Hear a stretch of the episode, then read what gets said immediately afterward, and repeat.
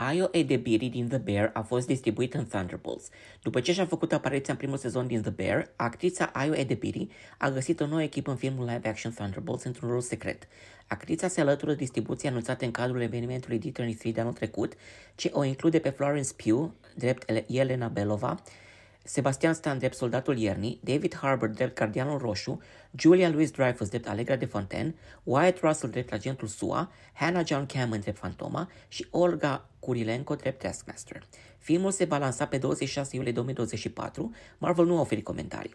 Regizorul filmului live action este Jake Schreier.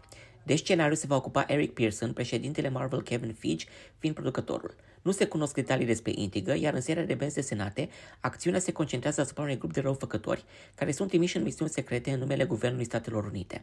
Proiectul reprezintă primul rol important pentru actrița Ayo Debiri. Aceasta o interpretează pe Sydney Adamo în The Bear, câștigând o nominalizare în cadrul Critics' Choice Awards pentru cea mai bună actriță într-un rol secundar. În lumea filmului, actrița a apărut în The Theater Camp, debutând în cadrul Sundance Film Festival, studiourile Searchlight obținând drepturile pentru distribuire.